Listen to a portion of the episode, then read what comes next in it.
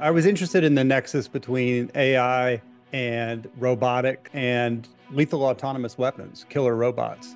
And so that's really what this book is about. An excerpt from today's guest, New York Times bestselling author Mark Greaney is here, and we discuss his latest military thriller, The Chaos Agent.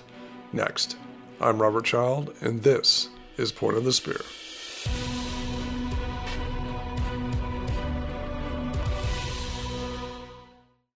February is Black History Month, and my new book, Immortal Valor, about the Black Medal of Honor recipients of World War II, is out now. The book chronicles these immortal heroes' life journeys through all the pain and struggle up until their ultimate triumphs. I hope you check out the book to discover more as we celebrate Black History Month. Just visit my website at robchild.net or visit any online retailer. His book is called The Chaos Agent the 13th book in the Gray Man series. And New York Times bestselling author Mark Greaney joins us now. Mark, welcome back to the show. Hey, thanks for having me back. Absolutely, sir. And this book's theme is uh, really, really interesting to me. The AI, and it would, and it could be eventually weaponized. How deep a dive did you do into artificial intelligence, and do you believe um, weaponization is a real danger? I write almost two books a year, so I have six to eight months to to research these things. But this was something that I was really interested in, especially the kind of the the fact that uh, commercial private uh, companies are the ones that are, you know, it, it, at the forefront of developing the the most sophisticated artificial intelligence. So I was interested in the nexus between AI and robotics and uh, lethal autonomous weapons, killer robots.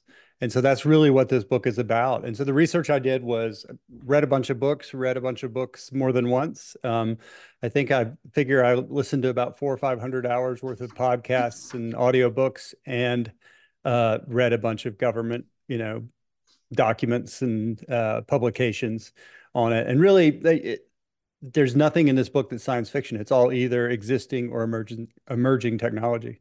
Oh, okay.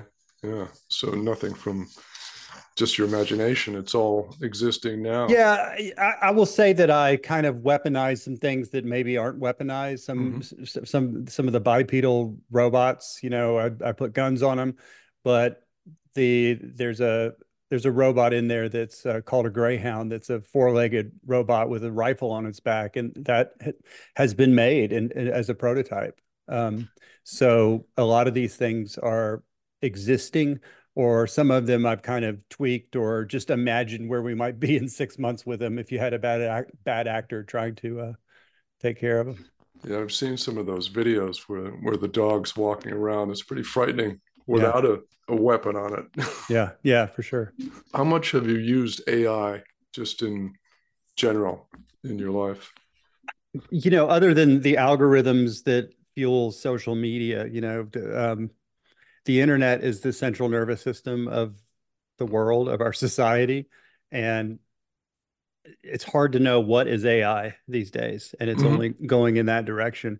Um, I played around with Chat GPT. Uh, it came out a few months ago that some of the data that it used to create uh, some of these large language models was taken from books um, that that were you know online sort of bootlegged online and there was they could list all the authors and i looked i looked and i saw that like nine of my books some of the clancy books i did um, were involved i mean there were wow. hundreds and hundreds of thousands so it wasn't i'm not that unique and uh, somebody asked me you know like what do you think about that you know doesn't that infuriate you and i'm like honestly, from my research, it's not the worst thing that artificial intelligence is going to do to me over the course of my life. So I, I am pretty, uh, you know, like, you know, it, in the scheme of things, it's not that big of a deal. It's funny. I've I've used that as well uh, in writing some blog articles, uh, Chat GPT, mm-hmm. and um, I remember thinking I wanted a quick story on Gettysburg about a certain angle about it, and I I put a prompt into Chat Chat GPT, and it came up with a story and it had the uh, had the Confederates winning the Battle of Gettysburg, and I said, "Well, wait a minute, what's going on?" yeah, it, it's it's garbage in, garbage out. So it's getting things off the internet and uh, and sort of extrapolating them. There was a, a famous thing where it, it, was asking something about Elon Musk, and it was saying Elon Musk was was killed in a Tesla crash. Um, it's like they the it understood that he owned Tesla, and they didn't understand that that didn't mean he owned a Tesla. Uh, and and and uh, yeah, it, it just sort of extrapolated uh, a future to it. Yeah, it's crazy. Now, um, in this book, I've read in other interviews that you introduced a new element, uh, the element of mystery for the reader. Can you uh, go into a little bit about that? Yeah, I wanted to make this story. I want to make all my stories somewhat different from the others. And this one, there's a cat and mouse aspect of it. My hero is a uh, former CIA officer named Court Gentry, and he's usually you know a tip of the spear type of guy. And he there's a lot of that in this book as well. But at the same time they have to unravel what's going on. And the reader doesn't have all the information at the beginning. Um, in a lot of my books i go straight into the bad guy's pov and you you learn who the bad guy is and what their mission is and um, in this book it's a little bit different you sort of have to suss out what's going on as as the main characters do the same thing. I think a lot of people will have suspicions throughout, and some of their suspicions will be right, and some will be wrong. And I think that that makes these types of books a lot of fun. And I read where you reveal the uh, mysterious element only at the right time. For the well, I, I hope I do. I hope I do. That's a thing you really struggle with. You know, it, it's I've I grew up on these books with Frederick Forsyth and DeMille and Le Carre and um, Clancy, where you have all these multi plot lines and they sort of thread together at the right point. point and so it's it's always something that I'm desperately trying to capture because I, I, I know how much I enjoyed reading reading books where that all comes. You have these aha moments, as they call it in Hollywood, and uh, yeah. uh, these these aha moments really um, are impactful. Yeah, I agree. The book opens with Court and Zoya, his love interest, settling down to a quiet life in South America but Zoya's hiding something from Court. Was this part of one of the mysteries you wanted to weave into the book? Honestly, yeah. The, so the psychology of these characters is always really interesting to me because you know you create this character that's you know killed all these people, had everybody after him. Um, you know, in every book, he's has to run a gauntlet of people who are trying to, you know, try to do him in.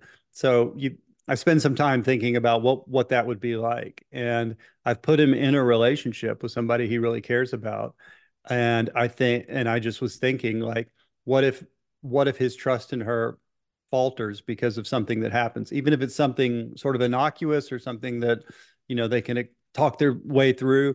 Is is he going to build those walls back up so so fast um, because he is kind of set up to be paranoid as mm. as as a way to live. So I think that was the main, you know, the the main reason for that was just sort of like investigating what a relationship would be like between two like high level intelligence assets who are hiding out in the third world in a very peaceful place, but would would they be carrying some of these demons along with them?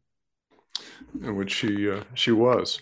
Yeah. Um, now in the book, you write uh, about a lot of international locations that you may not have um, been to yourself. Is it a challenge to write about uh, far off locales?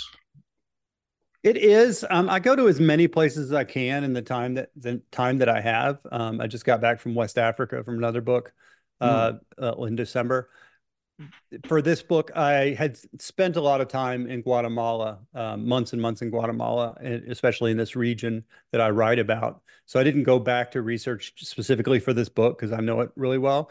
Um, but I did go down to the coast in Mexico uh, to write that part. A lot of the book takes place in Cuba, and I was unable to go to Cuba. I just didn't have time in my schedule as I was writing the book. So I'm like, I'm going to have to figure this one out. I think I've been to 30 something countries researching either these books or Clancy books or other books that I've done. And um, I get a lot out of that. But there's also books yeah. where I had to write on my couch because I had to have an ankle surgery right before I went to Vietnam uh, for a book I did called Gunmetal Gray, and so I'm like, all right, I got to I've got to sell this from from my couch. Yeah, look up on uh, Google Maps and uh, do yeah. things like that. Yeah, yeah, yeah. yeah. I want to turn to um, your uh, television projects, and I wanted to see if we could get an update on how things are progressing. Is there a, a follow up to the Gray Man film? Uh, there is supposedly going to be a second Gray Man film. I know they have a script. Uh, I'm not sure if it's the script is all polished and they're going to be making any announcements soon, but I know that was the intention. I have another series that recently sold to television, not Gray Man, another one, and um, the second book in that series comes out later this year in June. So uh, you know, I'm hoping to get a second bite at that apple, but uh, it, it's it's always a super long shot. Um, yeah but yeah, I, I, I hope something will will come out about the gray man pretty soon. Uh, I will probably learn about it the same time everybody else does, just like I did when the first one, when they actually greenlit the first one. Uh, I, I, saw it on the internet. That's how I found. Oh, out. you did? yeah, yeah, totally. How did that? Uh, how was the reception of that film on Netflix? I mean, it it's the it was the number one film of 2022 when it came out. It was number five film on Netflix of all time. Excellent. Um, fans are definitely mixed on it because it's very different from the book. It's it's the book is a lot grittier. Uh, the first Gray Man book is you know, a lot grittier. And obviously, as a writer writing a hundred thousand word book, you can go deeper into the characters and motivations. Another thing they changed in the film was they were setting it up for a franchise from the beginning. So they introduced some characters that aren't in the first Gray Man book, but they're characters in the series villains that come come mm-hmm. along later. So, you know, it made total sense for them to weave that in. So I was happy with it. And uh, you know, I think the the casual viewer is happy with it. Uh, the fans are kind of split on whether or not it was true enough to the book, but I never went into it expecting it to be, you know, the same thing as the book. Oh, yeah. Obviously, they have to make some changes. Yeah. Did the writer strike uh, impact the second film at all? Yes. Um, I, I know where they were with the script before the writer's strike, and I don't think it really got touched during the writer's strike. So I think that's probably slowed things down uh, yeah. a, a bit. Yeah. Yeah. Well, the book is called The Chaos Agent. Mark, thank you so much for coming back on the show today. I always enjoy it. Good to see you. That's it for this episode. Thanks so much for joining me. I'm Robert Child, and this has been Point of the Spear. Music licensed from Audioblocks.com. Point of the Spear is produced by RSC Media Group.